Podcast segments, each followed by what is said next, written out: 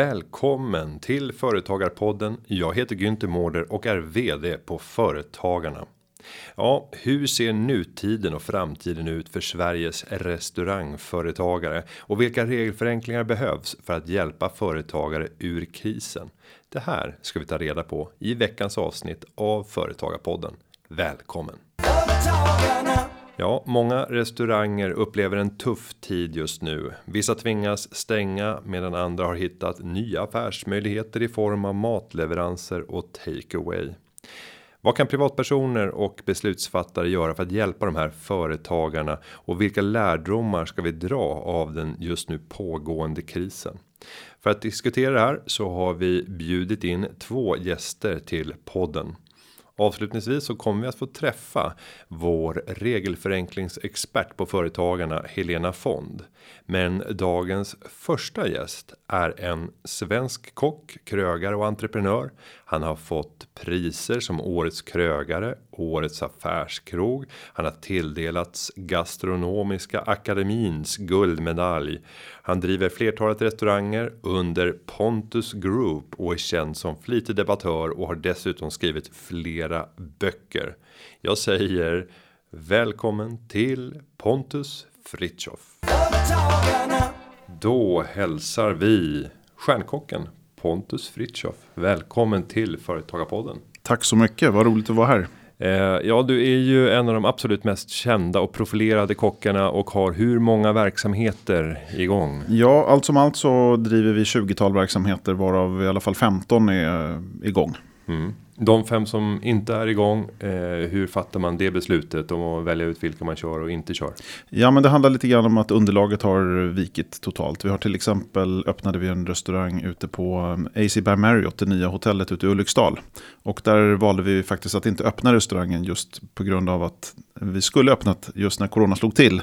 Och då stod vi utan bokningar på hotellet och då valde vi att avvakta lite grann med restaurangen. Men nu har vi precis gått igång med ett erbjudande som aktualiseras idag den 15. Och gäller över hela sommaren ett all inclusive erbjudande. Så idag är egentligen premiäröppning där ute. Men den har varit stängd fram till nu till exempel. Du har ju även verksamhet ute på Arlanda. Vi har fått se flygsiffrorna droppa med 97 procent. Yes. Den eh, verksamheten nedstängd antar jag? Nej, den är inte det. Vi har faktiskt valt öppet för att vi har fortfarande en hyra att betala ja, av en eh, obegriplig anledning. Så där får vi hålla öppet och eh, precis som du säger har intäkterna minskat eh, väsentligt. Nästan ner mot 98 procent vissa dagar. Eh, det som håller oss delvis flytande är en hel del personal på Arlanda som kommer att äta hos oss. Och sen så gör vi private jet catering då. Så vi jobbar med stadsflyg och regeringsflyg och andra som faktiskt flyger fortfarande. Så att eh, det rullar på men oerhört, oerhört sakta. Och om man ska beskriva det här händelseförloppet. Hur dramatiskt eh, slog den här krisen till? Om vi går tillbaka då till 10, 11, 12 mars. För det är väl där det började ja, hända precis, grejer. Ja precis, exakt. Nej men eh, vi tappade ju drygt 50% i mars. Och i april är det ju betydligt mer. Så att det var ju oerhört drastiskt och det gick väldigt, väldigt fort. Och det är fel att prata om en marsmånad eftersom vi har så här 11 dagar som faktiskt är normalt eller till och med normalt riktigt bra dagar va? Ja, sju dagar innan det slog till ordentligt så hade vi försäljningsrekord. Bästa dagen sedan vi öppnade 2016 på Arlanda. Så att det är kontraster. Och här har man ju fått höra kommentarer bland annat från finansmarknadsministern att det är pinsamt att inte företagare har mer buffertar än att man klarar några veckor innan man skriker efter statens hjälp. Vad är din syn på en sån ty typ av kommentar? Ja, det betyder att man inte har någon insikt i hur det är att driva ett företag, eh, tycker jag. Därför att det krävs oerhört mycket eh, fysisk och eh, psykisk ansträngning för att driva ett företag. Men det krävs också ekonomi. Eh, man har själv satt sig i ekonomisk risk när man startar ett företag. Vi har själva på den verksamheten på Arlanda investerat 15 miljoner ungefär av egna pengar. Och eh, man ska veta det att branschsnittet på vinstmarginal i restaurangbranschen ligger runt 2-2,5 procent. Eh, så det, om du räknar ett par års omsättning så blir det inte många kronor över även om du inte skulle ta ut någon utdelning. Så eh, det finns inte mycket marginal. Vi lever på starka kassaflöden i vår bransch. Så har det alltid varit. Och ska man översätta det för lyssnarna 2,5% i nettomarginal ska vi säga då. Mm. Då räcker det med att man sparar alla vinster som man genererar och lägger dem på hög under 40 års tid. Så har man faktiskt pengar så att det räcker att övervintra ett helt år med oförändrad verksamhet. Ja, och det tror jag inte så många har gjort. Nej, Nej, vi har drivit vår verksamhet i fyra år och, och det har peppar peppar de sista två åren gått oerhört bra för oss. Så att vi, vi har samlat i ladorna lite grann och vi har en hygglig uthållighet. Men samtidigt så klarar man inte hur länge som helst. Sen har vi ju den här andra logiken för att när en verksamhet börjar blöda pengar och man ser att eh, betalningsinställelse närmar sig så finns ju möjligheten att eh, som ägare själva ta egna skattade medel som man har fått ut från firman eller byggt upp från tidigare verksamhet och stoppa in i verksamheten. Hur tror du resonemangen går kopplat till eh, att göra det eller inte stoppa in nya pengar i ny emission? Jag tror att det är väldigt olika för olika typer av verksamheter. Och eh, det är nog från fall till fall hur man resonerar. Och, vi sitter ju själv med den frågeställningen just på Arlanda. Hur länge tycker vi att det är värt att hålla verksamheten under fötterna? Kommer eh, flygandet vara borta under resten av året? Ja, men då kommer det inte vara värt det. Och vill jag då sätta mig i skuld mera eller inte?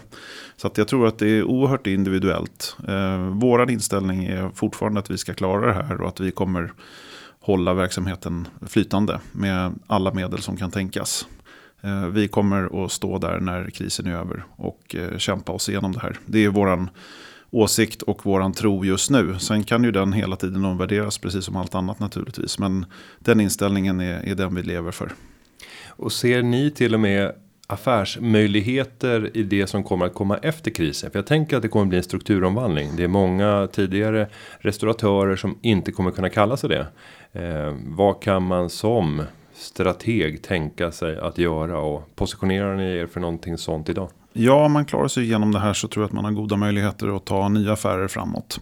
Eh, det kommer finnas en rad olika restaurangverksamheter som har gått i konkurs. Det kommer finnas kontrakt som kanske gått tillbaka till ett bryggeri som haft en säkerhet i hyreskontraktet och så vidare. Eh, det kommer vara billigare och lättare att få tag i personal. Eh, hyrorna kommer vara lägre. Investeringsviljan hos fastighetsägarna kommer sannolikt vara större på att få in kvalitativa restauratörer. Så jag tror att det kommer finnas en, en bra marknad. Sen tror jag dock att eh, vi som är entreprenörer kommer också vara lite försiktigare framåt. Eh, man kommer eh, kanske eh, värdera risk lite högre. Det kommer åtminstone vi göra i vår grupp. Det var ingen som såg det här komma. Eh, jag nämnde tidigare att vi hade åtta dagar innan corona slog till hade vi försäljningsrekord all time high. Så det var liksom ingen som hade på kartan att eh, flygplatsen skulle hålla stängt i ett kvartal eller mer. Det tror jag inte någon hade. Eh, så det har varit en, en omvälvande situation som har gjort att vi eh, faktiskt funderar lite grann på hur man värderar risk framåt. Och om vi då tar arbetsmarknadsperspektivet på restaurangbranschen. Hur tror du att den kommer att se ut efter den här krisen? För den har ju sett ut på ett alldeles speciellt sätt de senaste åren. En fullständig brist på kockar och, och annan nödvändig personal för att driva verksamheten. Det här är väldigt bra sett ur det perspektivet. Därför att det här rensar bort väldigt mycket från våran bransch som jag inte tycker mycket om. Eh, och eh, lönerna kommer ner igen på en rimlig nivå. Eh, de har inte varit rimliga de senaste åren. Lönekraven från, från oerfaren personal har varit eh, helt galna och till slut har man fått betala bara för att man måste ha någon som står där. Så att eh, lönerna har gått upp, kvaliteten har gått ner. Det tror jag vi kommer se en ändring på. Jag tror också att vi kommer få bli av med väldigt mycket konsulter och hyrkockar och hyrpersonal generellt. Vilket jag också tycker är bra. Eh, de kommer vara, i framtiden vara mer lojala till restauratörerna istället för till sig själva. Och det tror jag kommer vara positivt för arbetsmarknaden. Så jag tror över tid så kommer det här vara bra. Och eh, den utveckling vi hade innan var inte bra. Om vi nu går till regeringens presenterade krispaket. Vilka av krisåtgärderna anser du att du kan använda? Vilka är bara helt ointressanta och vad skulle du önska dig mer? Permitteringsreglerna tycker jag har varit bra. Jag skulle önskat att eh, man fick en större del av lönekostnaden täckt. Och att eh, man kunde hantera personalens arbetstid precis som man vill med högre flexibilitet. Det hade varit bättre, men det är fortfarande en bra åtgärd som faktiskt hjälper till en hel del, det måste jag säga. Så det har varit bra. Eh, det som presenterades för någon dryg vecka sedan här eh, gällande att få stöd för sina övriga kostnader tycker jag också är väldigt bra. Eh, och, och, hur man mäter det och de olika procentsatserna tycker jag känns eh, skapligt genomtänkt. Man måste ju också tänka att det här kan ju inte passa precis alla. Men jag tycker i stora hela så har det varit väldigt bra. Sen de här lånen som, som det pratas om, de eh, är för väldigt många helt irrelevanta. Därför att man måste genomgå en sedvanlig kreditprövning. Och för att få det så måste du påvisa ett kassaflöde och har du inte ett kassaflöde så får du inget lån. Eh, vi har ju själv då verksamheter som är väldigt sunda och eget kapital och bra likviditet. Och sen så avstannar kassaflödet till i stort sett 100%. Då har vi helt plötsligt inga pengar att kunna betala ett lån med framåt. Och då får du inget lån på banken. Så att de pengarna tycker jag faktiskt har varit eh, helt meningslösa. Åtminstone för vår bransch. Sen hade vi hyresrabatterna där hyres eller fastighetsägaren kan ansöka om att få tillbaka hälften av en hyresnedsättning upp till 50%. Har det här kunnat hjälpa på någonting? Det är positivt, men det beror också på eh, om man tittar till exempel på Arlanda då så beräknar vi, vi har en minimihyra som baseras på förra årets omsättning. Så nu under den här perioden, eh, nu i maj och juni, så har vi ungefär 130-140% av vår omsättning blir hyran till Swedavia. Och det tycker jag är, fullkomligt galet. Så att, eh, det är klart att 50% av hyran är positivt på ett sätt. Men det måste nog lite mer tas från fall till fall. Och där kan det ju variera väldigt mycket. Men är det en, en normal restaurang inne i city som kanske tappar 30-40%. Ja men då är 50% hyresrabatt absolut jättebra. Men om du tappar 100% av dina gäster. Då är 50% fortfarande en, en piss i Mississippi. Och om vi ska titta på det omställningsstöd som presenterades på valborgs mässoafton eh, så gav man också beskedet att hyra kommer att kunna räknas in ja. i den här delen. Eh, och det ger väl förhoppningsvis ett visst stöd om man har en verksamhet som har tappat över 80% av sina intäkter så ska det bli upp till 75% ja. kostnadstäckning. Ja. Men likväl, det är ju inte så att försäljningen kommer att ens täcka hyreskostnaden, inte ens med 75% Nej, så är kompensation. Det. Nej, så är det. Absolut. Och restaurangsektorn är ju en sektor där det normalt sett har förekommit en hel del eh, svartarbete. Mm. Eh, det här, den här typen av kris borde ju leda till att oseriösa aktörer får det väsentligt mycket tuffare när man inte kan använda de stödåtgärder som finns, bland annat när det kommer till korttidspermittering. Tror att det här kan vara en en kris som kommer att rena branschen på något sätt? Det tror jag definitivt och jag tror att eh, hur jobbet än är just nu så tror jag att det kommer komma bra saker ur det här också. Eh, sen så finns ju risken att en hel del seriösa, fantastiska entreprenörer som har satsat blod, svett och tårar i sina verksamheter också kommer stryka med tyvärr. Men generellt så är det ju en sanering som jag tror att vi behöver på många sätt. Och apropå sanering så är det ju flera myndigheter som är satta att eh, kontrollera, följa upp. Vi har miljö och hälsa. Det. Eh, när det gäller deras agerande i, nu jobbar du i flera kommuner. Mm. Tycker du att man har skött det bra från kontrollinstansernas sida under den här perioden? Ehm, ja, jag tror inte att jag är man att bedöma hur de har skött sig. Men i det stora hela så är det väl bra att det finns kontroller och att det är reglerat. Och sen så vill jag verkligen lyfta fram att jag tycker att de allra, allra flesta restaurangerna har gjort ett fantastiskt jobb med att, att sätta gästerna med mellanrum och, och ha brett mellan borden och, och sköta det här med bordservering på ett bra sätt. Så jag tycker att branschen har varit oerhört snabb på att anpassa sig och göra det oerhört proffsigt. Sen finns det alltid undantag. Men i stora hela tycker jag att det har varit väldigt bra och det är väl bra att det kontrolleras. Mm. Det är för gästernas trygghet. Om vi nu ska blicka på hur man tar sig igenom krisen med hjälp av kreativitet, förändra affärsmodellen. Du har ju alltid varit något av en mästare i normala tider att hitta på nya typer av koncept eh, som får uppmärksamhet och slår och bidrar till affärer. Hur tänker du i den här krisen? Vad har du tagit fram för nya trick trick för att på olika sätt kunna mota krisen? Ja, men det är roligt att se den kreativiteten som det här ändå föder. Och, och inte bara för vår del i, i min, mitt företag utan även bland mina kollegor. Jag tänker på allt ifrån avhämtningar, matkassar, hemkörningar. Många kända krögare finns på olika ställen uppställda med matkassar inför helger och så vidare. Eh, det har varit fantastiskt, eh, tycker jag har varit jättekul att se. Vi har själva eh, skapat en middag uppe i vår festvåning Ateljé 23 som heter Unicorn. Som är unikt med väldigt exklusiv mat och vin. Eh, som egentligen saknar motstycke. Där vi verkligen brer på. Där jag själv och min parhäst Mario är gästerna till förfogande hela kvällen. Man har utsikt över hela Stockholm.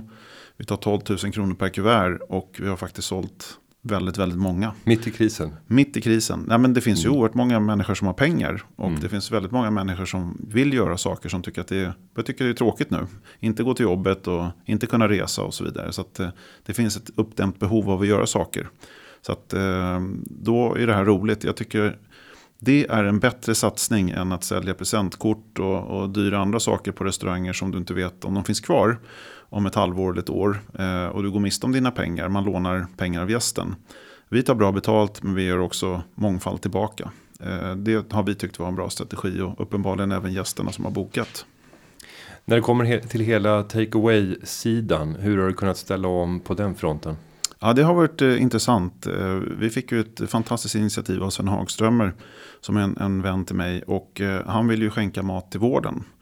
Så han öppnade sin plånbok och sa att jag hjälper dig Pontus om du ser till att få maten till vården. Och jag har kontakter på Karolinska. Så att vi skänkte mat till IVA-personal. När de gick av sina pass så fick de mat eh, med sig hem. Och eh, det här kallar vi för Sven Hagström-initiativet och det fick faktiskt eh, en hel del efterföljare som hängde på hans initiativ. Så vi levererade 5000 portioner till Karolinska sjukhuset. Så att vi har fått ställa om eh, en hel del av vår produktion. Eh, mycket av det dagliga, vanlig lunchmat och så vidare är ju borta. Så då har vi haft möjlighet att jobba med takeaway istället. Och då ställs det ju dessutom väldigt höga hygientekniska krav på oss, vilket är intressant. Och i Sverige så börjar man då såklart diskutera förmånsbeskattning för att få fri mat.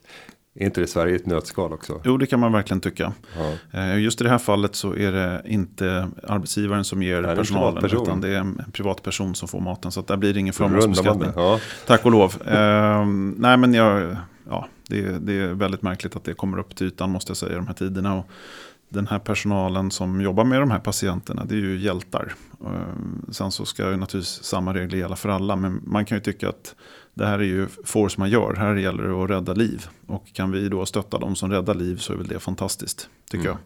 jag. Ja, väldigt fint.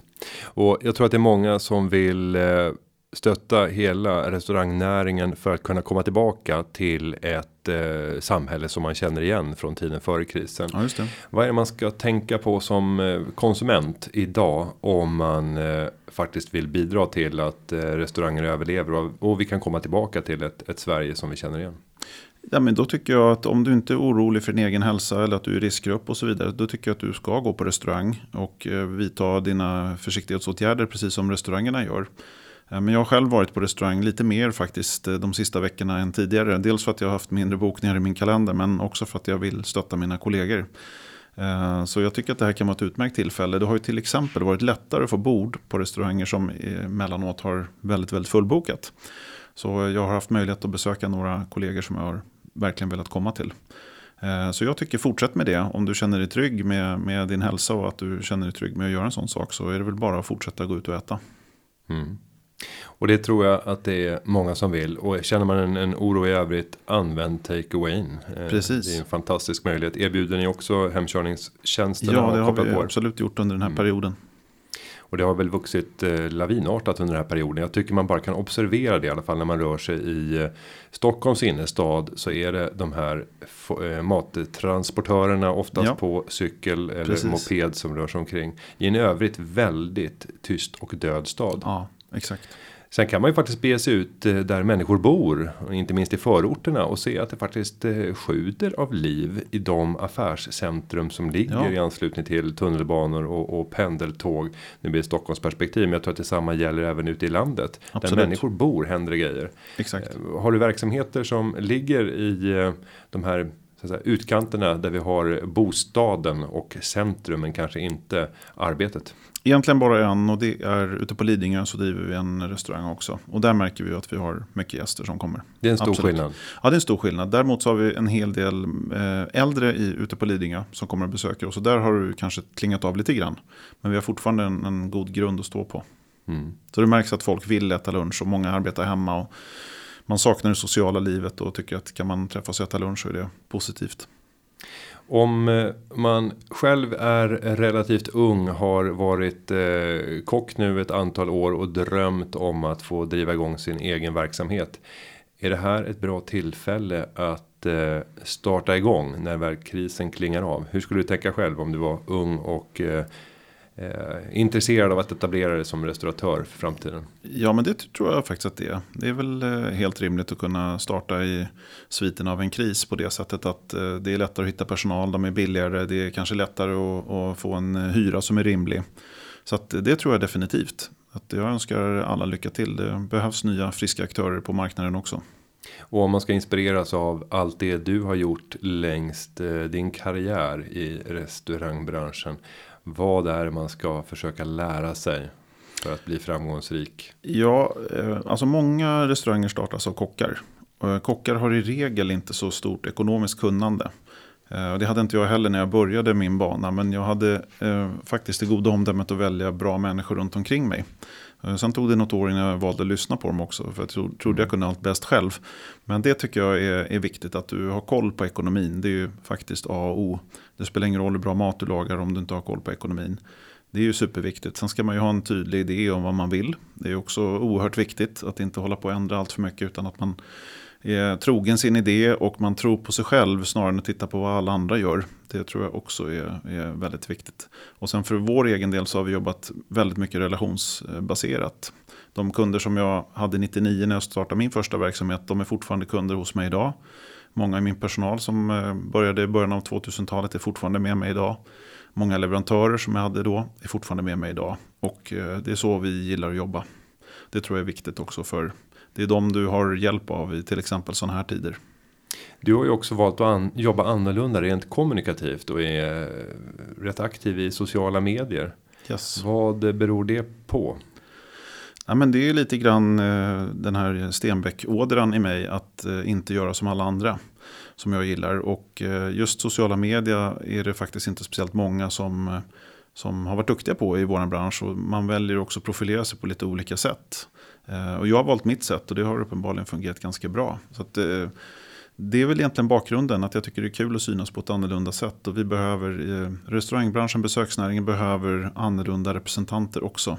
Vi behöver inte bara ha jättekola kockar som står och skriker utan vi måste också påvisa att vi är seriösa företagare.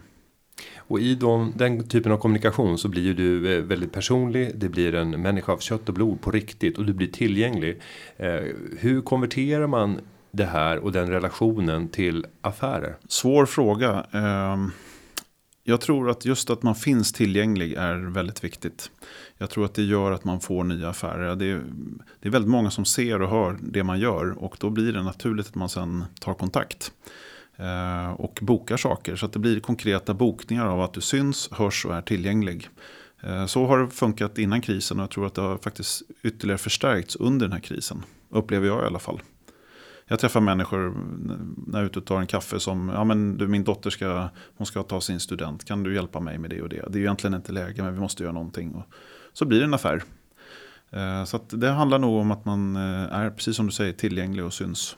Mm. Ja, våga tänka annorlunda, våga ja. Eh, gå in på arenor där dina konkurrenter eller branschkollegor inte rör sig. För då finns det ju ett helt spelfält att röra sig på. Ja, det är precis så vi tänkte när vi gick in på Arlanda. Här finns ingen kvalitativ konkurrent rent eh, gastronomiskt och servicemässigt. Det finns stora företag som är framgångsrika men de har inte en produkt som är tillräckligt bra. Det var så vi tänkte. Och om man ska driva restaurang så är det omgärdat av rätt mycket regler och inte minst eh, toppas det av dessa utskänkningstillstånd. Just om du skulle titta på den samlade regelbördan för eh, restauratörer. Vad är det mest betyngande? Hmm, bra fråga. Det finns ju en hel del eh, krångel byråkratiskt kopplat till alkoholtillstånden tycker jag. Det borde kunna göras enklare. För, inte minst för företagare som har kanske då i 20 år som jag själv drivit eh, seriösa restauranger utan anmärkning. Borde det på något sätt vara lite enklare att kunna både få alkoholtillstånd men också kanske göra förändringar i sina tillstånd med öppettider och uteplatser och så vidare. Det kan jag tycka att eh, alkoholtillstånden behöver nog ses över över tid skulle jag föreslå. Om, ja. om, vi ska försöka förklara hur den processen ser ut för den som aldrig har varit i närheten av ett sånt här tillstånd. Eh, hur, hur går det till? Var eh, börjar man? Om man har köpt en, en lokal eh, väl avvägd för restaurangrörelse och vill ha fullständiga rättigheter. Ja, jag tänkte att säga att om vi ska förklara hela regelverket så får vi förlänga podd, ja. poddinspelningen. Men i korthet går det ut på att du skickar in en ansökan då om, om ett alkoholtillstånd. Och då måste du svara på en otrolig massa frågor. Var har du fått pengarna ifrån? Eh, vilka är i övrigt med i ditt bolag och så vidare. Eh, och du blir rätt hårt granskad. Och även dina eh, eventuella medfinansiärer eller styrelse och så vidare blir rätt hårt granskade och ifrågasatt. Och så vidare. Tittar man även bakåt om du har skött dina skatteinbetalningar och så vidare. Om det finns någon anmärkning här eller där. Och, eh, och för vår del då som har hållit på ett tag så tittar de även hur du har betalt din skatt och moms under åren. Om du har missat någon betalningsdag och så vidare. Då blir du väldigt hårt ifrågasatt. Så att, eh, det är lätt att känna sig som en skurk även om man är en seriös företagare. Men eh, lång historia kort så är det väldigt mycket pappersexercis och en hel del juridik. Och det kan också skilja mellan olika kommuner. Så att det gäller att man själv är kunnig och att man har bra rådgivare runt omkring sig. Om vi tittar på andra regler som är kopplade till restaurangverksamhet. Ja, eh, jag tycker faktiskt att eh, det är många regler som faktiskt är bra också. Mm. Ehm, så det är väl egentligen ingenting som jag kan tycka är, borde liksom förenklas på det sättet. Däremot kan jag tycka att eh, personal är lite väl dyrt. Jag kan tycka arbetsgivaravgifter och så vidare kan, det är någonting som hämmar. Vi är en ganska personalintensiv bransch. Eh, och jag tror att eh, en lägre arbetsgivaravgift till exempel för unga som vi hade för några år sedan är faktiskt en jätte, jättebra åtgärd. Man ska komma ihåg att vår bransch är väldigt, väldigt viktig inkörningsport till arbetslivet för många unga. Det är också en viktig integrationsmotor som faktiskt jobbar för integrationen. Och det borde premieras mera för vår bransch för att få folk att komma i jobb. Och jobb är ju väsentligt mycket bättre än bidrag, åtminstone enligt mig. Mm. Och jag hör många familjeföretagare inom restaurangnäring som eh, är väldigt irriterade på personalliggarna. Hur ser det ut för ditt vidkommande? Är det positivt eller negativt? Jag, jag ser det inte som ett stort problem. Eh, det här sköts i våra verksamheter sköts digitalt. Eh, jag tycker inte att det har varit något problem egentligen. Det är lite administration men ingen, ingen stor börda egentligen. Har ni digital incheckning? Ja, precis. Alla? Exakt. Det som eh, jag tyckte var märkligt var för det är nästan tio år sedan nu när jag själv var på en av mina verksamheter. Jag åkte mellan mina restauranger på kvällen och sen så hade vi haft en inspektion och allting var bra. Då gick jag fram och presenterade mig och sen efteråt så frågade inspektören eh, min restaurangchef, vem var det där? Ja, det är Pontus, han äger restaurangen. Ja, men han är ju inte incheckad. Mm. Och så fick jag en bot på 10 000 kronor eller om det till och med var 15 000 kronor. Det kan jag tycka är, är fullständigt absurt. Att jag själv skulle då bedriva någon typ av svartverksamhet på min egen verksamhet. Det, liksom det, då, då har det gått för långt. Sådana saker kan jag ju verkligen förstå om man blir irriterad på. Jo, det är väl precis det här som familjeföretagare lyfter upp. För det kan ju hända då att eh, familjen rör sig i den här restauranglokalen eh, titt som tätt. Och inträffar det någonting så hugger man ju i. Alltså ja. så funkar man ju som företagare. Behövs det hjälp? Ja, okej, okay, då hjälper jag den där kunden. Nu verkar de behöva lite mer service eller lite mer hjälp. Ja. Och så har man glömt kanske att stämpla in. Ja, eh. och precis så var det för mig också. Sen, eh, de flesta krögare har ju precis som jag själv då en månadslön som registreras varje månad oavsett hur många timmar jag gör. Om jag gör 100 timmar eller 400 timmar så är det min månadslön som gäller och så tror jag det är från de flesta. Så att där tror jag att man eh, har tänkt lite fel faktiskt. Mm. Ja, eh, Pontus, det har varit eh, otroligt spännande att ha med dig och få höra direkt från hästens mun när det kommer till hur går det i restaurangverksamheten i det värst drabbade Stockholm. Eh, du har ju verkligen förutsättningar att kunna känna av temperaturen på så många olika fronter. Ja, men det har vi fått göra. Jag tycker att eh, du förtjänar ett stort tack för att du har kommit till Företagarpoddens studio och fortsatt lycka till i eh, krismotandet. Vi tänker göra allt som går för att eh, kunna hjälpa allt fler företag att kunna ta sig igenom de här vidriga eh, månaderna. Vi vet inte hur lång tid det kommer vara kvar, men fler ska få kalla sig företagare efter den här krisen. Det låter fantastiskt. Jag vill säga att det är jättekul att få komma hit. Och jag tycker också att det är bra att besöksnäringen och den typen av företag också får komma fram i sådana här sammanhang. Så att, stort tack tillbaka till dig. Mm. Stort tack. Tack. Och där är vi tillbaka i studion och jag ska bereda sändningen för nästa intervju. Helena Fond eh, ska kopplas upp via Teams för att kunna genomföra intervjun till eh, vardag så arbetar hon mycket med de eh, regelförenklingsfrågor som just nu faktiskt har fått eh, rätt mycket ljus på sig till följd av att Ibrahim Baylan under vår livesändning Företagarna live i höstas lanserade den regelförenklingsturné som har pågått sedan hösten och en bit in på våren och som nu ska resultera i förslag från Tillväxtverket om hur man bör gå vidare för att skapa enklare förutsättningar att driva företag. Men då hälsar vi välkommen till vår nästa gäst. Då har vi i studion ingen mindre än företagarnas egen regelförenklingsexpert Helena Fond. Välkommen! Tack snälla! Eh, vad säger vi rent titulatoriskt? Säger man så? vad, vad, vad, vad heter jag? du? Jag vet inte. Vad heter du? Du får kalla mig vad du vill.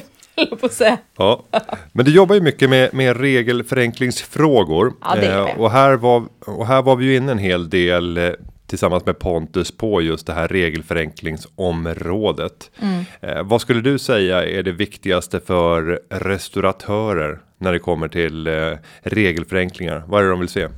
Ja, alltså lyssnar man också på Pontus så är det ju liksom den samlade regelbördan som är, som är problemet och också den så här upplevda eh, regelbördan. Eh, vi kan ju se i våra mätningar att en företagare lägger ju eh, liksom tio timmar i veckan på administration. Så kan vi ju liksom inte, så kan vi inte ha det och speciellt inte när vi kommer ur en kris. Men hur, varför ser du att just regelförenklingsarbetet är så viktigt? Jag tänker så här att det här har man från företagares sida hållit på och tjatat om i evigheter. Ja. Ska det vara så här självklart enkelt att driva företag? Ja, alltså så här, det är klart att det kanske inte ska vara hur enkelt som helst, eh, men det, jag tänker att eh, vi måste ju, det måste ju också vara begripligt. Vi kan inte, eh, ja men om vi ser på exempel krispaketen som har kommit nu, Eh, de tittar vi ju ganska mycket på utifrån från det här perspektivet eh, också.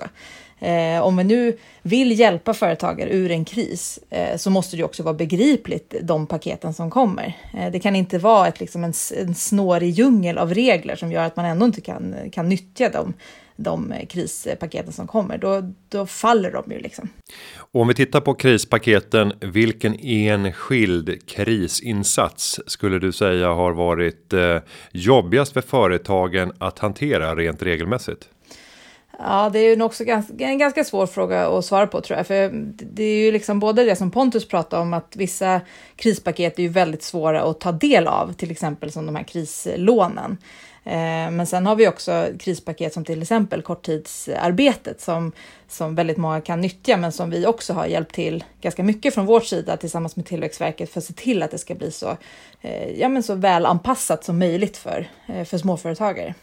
Så det är väl, ja, det är en ganska svår fråga att liksom precis svara på. Men Nej, och där med korttidspermitteringen så ser man ju också att det är ju rörlig materia. Eh, Så det kommer ju att förändras med tiden. Eh, Från början så sa man att man skulle inte ta hänsyn till utdelningar. Sen sa man att det ska inte få förekomma utdelningar. Sen pratade man om att semesterersättningen skulle vara inkluderad i det där utifrån statens perspektiv. Sen sa man att det inte skulle vara det. Eh, vad händer för en företagare när förutsättningarna förändras och regelbördan blir en rörlig materia plötsligt? Ja, och det här är ju problemet. Så här, vi är mitt uppe i en kris. Vi vill att politiken ska agera snabbt. Eh, vilket de ju till viss del ha, har gjort och det är ju bra, men då gör, det gör ju också att då är inte allt perfekt från början. Då är det också vår uppgift att se till att så här, peka på saker, så här, men det här funkar inte, ni måste tänka om. Eh, men sen också när myndigheten väljer att tänka om eh, ja, men kring det här med både liksom, semester och, och utdelningar, då blir det ju problem. Alltså. Då måste vi ju eh, säga ifrån. Liksom. Och tror du att coronakrisen kommer ha någon påverkan på regelförenklingsarbetet? Finns det anledning att känna någon optimism för tiden efter nu eller? Ja, men det hoppas jag. För jag kan ju känna att så här, förenkling har ju aldrig varit liksom, viktigare än vad det är nu. Eh, ska vi kunna starta om liksom, näringslivet efter den här krisen så behöver eh, företagare kunna fokusera på att driva företag. Eh, inte på att liksom, lära sig eller sätta in en massa nya, nya eller gamla för den delen krångliga regler. Så jag kan känna att både den förenklingsresa som Baylan gjorde, uppföljningen av den nu har ju aldrig varit viktigare än någonsin. Alltså jag har ju aldrig haft högre förväntningar på den än vad jag har, vad jag har nu.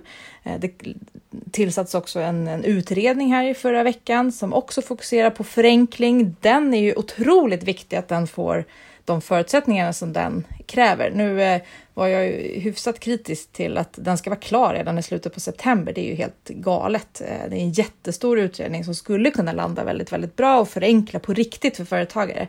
Då måste den också få förutsättningar så att det blir så.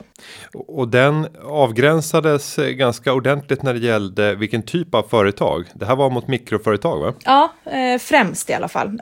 Det, det, står inte i direktiven att det bara är det, men det är det utredaren ska ha liksom, fokusera på. Under den här krisen så eh, har det ju blivit uppenbart att det finns regler som många inte tänker på. Mm. En sån sak som vi var inne och diskuterade med tillsammans med Pontus. Det var ju den här förmånsbeskattningen av mat. Ja. Hur ser, hur ser du på, på det? Ja, men alltså det är ju så att ni pratade ju om det också du och Pontus, att det är lite typiskt Sverige. Så här, nej, men vänta här nu, här ska vi inte få igenom matlådor, nu ska vi minsann beskattas för. Eh, det är ju nästan så här så att det blir skrattretande eh, i all tragik liksom det är klart att om en, eh, ja men i hans fall då Sven Hagström går in och ger en massa pengar för att han ska kunna leverera mat till, till sjukhusen, då ska inte sjukhuspersonalen börja fundera på så men shit, kommer jag behöva skatta för det här? Och fatta också regelbördan för det sjukhuset, eh, att försöka reda ut vem åt vilken matlåda vilken dag. Eh, för det är här det blir någon form av gränsdragning. Ni, ni pratar ju om det också. Ge restaurangen matlådan direkt till den anställde, då är det helt okej. Okay. Men går det via liksom, regionen eller via sjukhuset så är det som att sjukhuset ger sin personal mat och det är då det ska förmånsbeskattas. Och det här blir ju en enda röra bara. Så att vi har ju förespråkat att bort med den här förmånsbeskattningen. Och kanske även för oss andra, eh, tänker jag. För det kan ju finnas andra företag som vill både gynna en krisande bransch, eh, men också uppmuntra sina medarbetare och ge dem liksom, mat. Eh, när man sitter hemma och tycker att det är tråkigt att sitta hemma och jobba. Så ja, det är lite känslan. In, in, in Sweden we have a system for that. ja, men lite det, så. Det brukar och det liksom vara så. Ju, jag har eh. pratat med Skatteverket om det här och de fick ju liksom, så vi måste få återkomma om det här och de har ju aldrig varit med. Alltså det, var, det är en väldig röra kring, kring det där. Eh, och det, det ska ju verkligen inte få ge en besk eftersmak till de som kämpar i vården nu och beskattas för den mat som de får. Eh, nej, det är knas. Sen hörde vi om utmaningarna vad avser personalliggarna. Mm. Eh, Pontus själv hade till och med åkt på en bot för att ja. han råkade vara på plats på en av sina restauranger när ja. en inspektör kom och han inte hade checkat in i personalliggaren. Mm. Mm. Eh, vad har vi för syn på personalliggarna och dess framtid?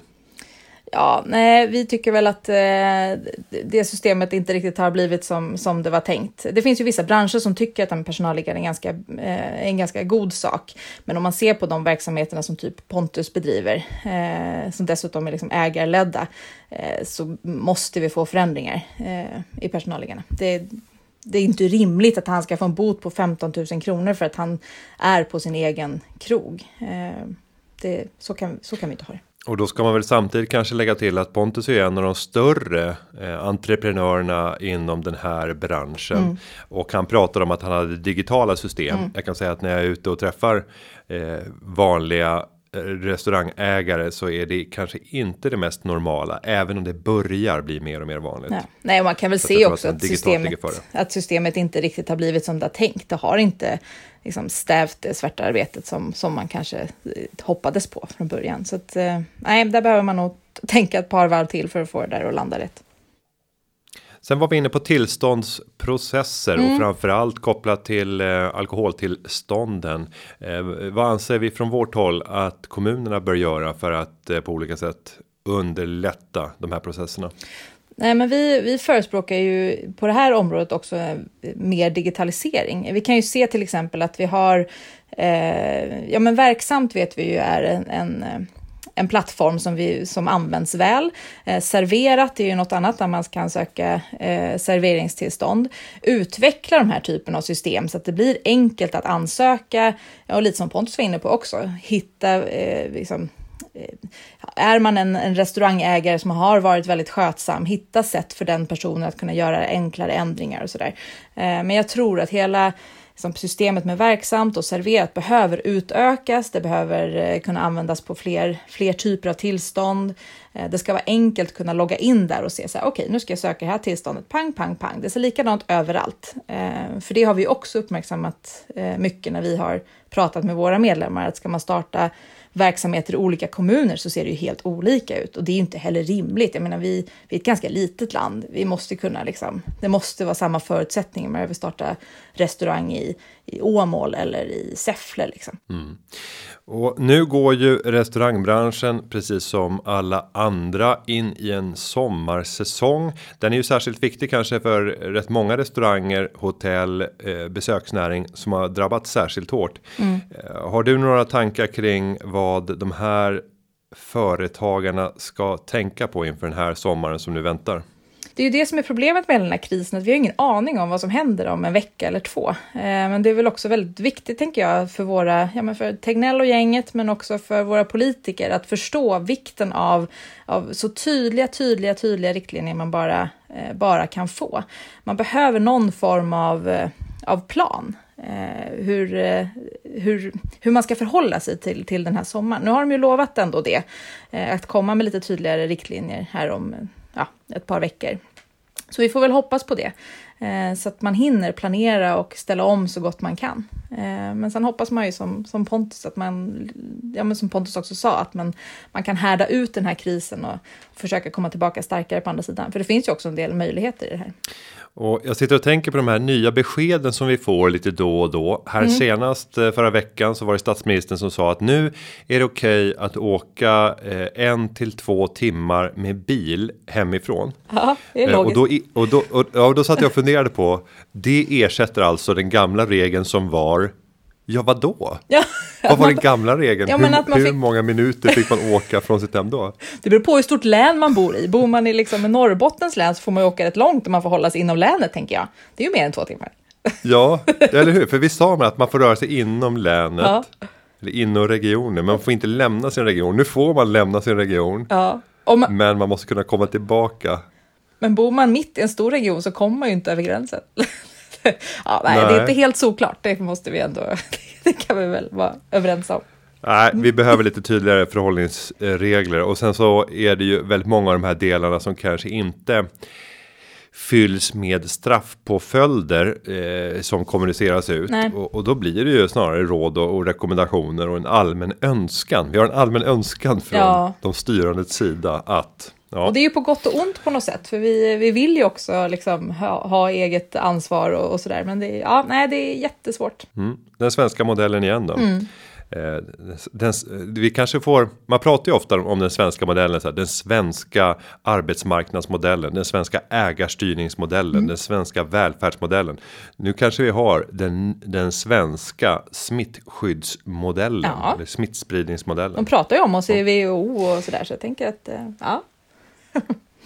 Lite lagom sådär, som vanligt. Men om vi nu blickar framåt och tittar på allmänna prioriteringar från vår horisont på företagarna. Vilka är de viktigaste områdena att eh, bevaka och se till att vi gör landvinningar inom när det kommer till området regelförenklingar? men vi, det, är, det är både lite högt och lågt. Vi var inne på det förut. Eh, hela digitaliseringsspåret tror jag är enormt viktigt här för att skapa en tydlighet och en enkelhet för företagare. Eh, att man kan se vilka regler som påverkar mig och mitt företag. Man ska aldrig behöva vara orolig för att man har missat någonting som, eh, någon regel som påverkar mitt eh, företag.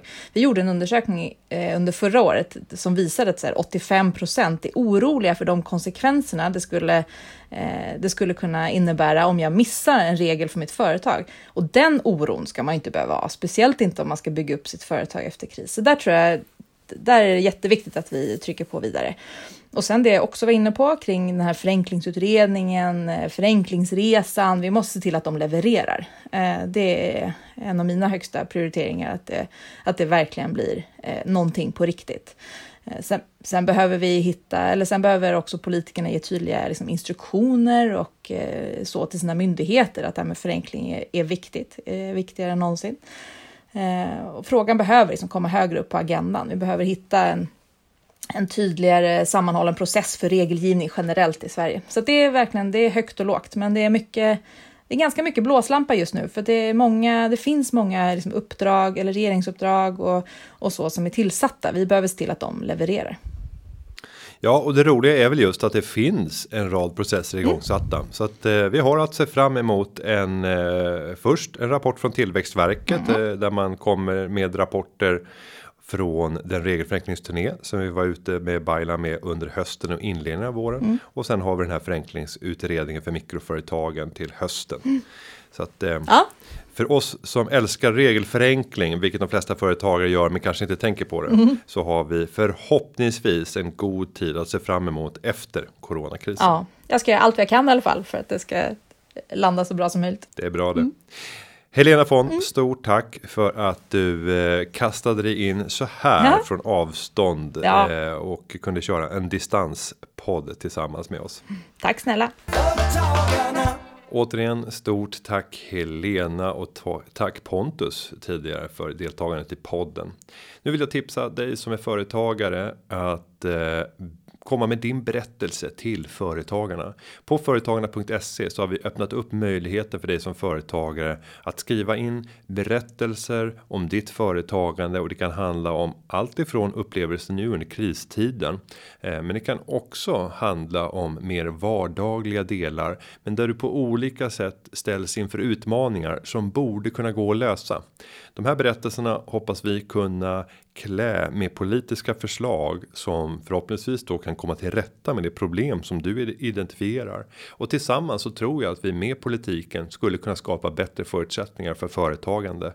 Men då behövs de här berättelserna. Så gå in på företagarna.se och dela med dig av din berättelse. Och eh, jag ska säga att det här avsnittet det har förberetts av David Hagen och klippningen den är gjord av Petra Cho. Vi hörs igen nästa vecka, precis som alla andra veckor. Hej så länge! Företagarna, ja, ja, ja, ja, ja, ja. Företagarna, ja, ja, ja, ja, ja, ja.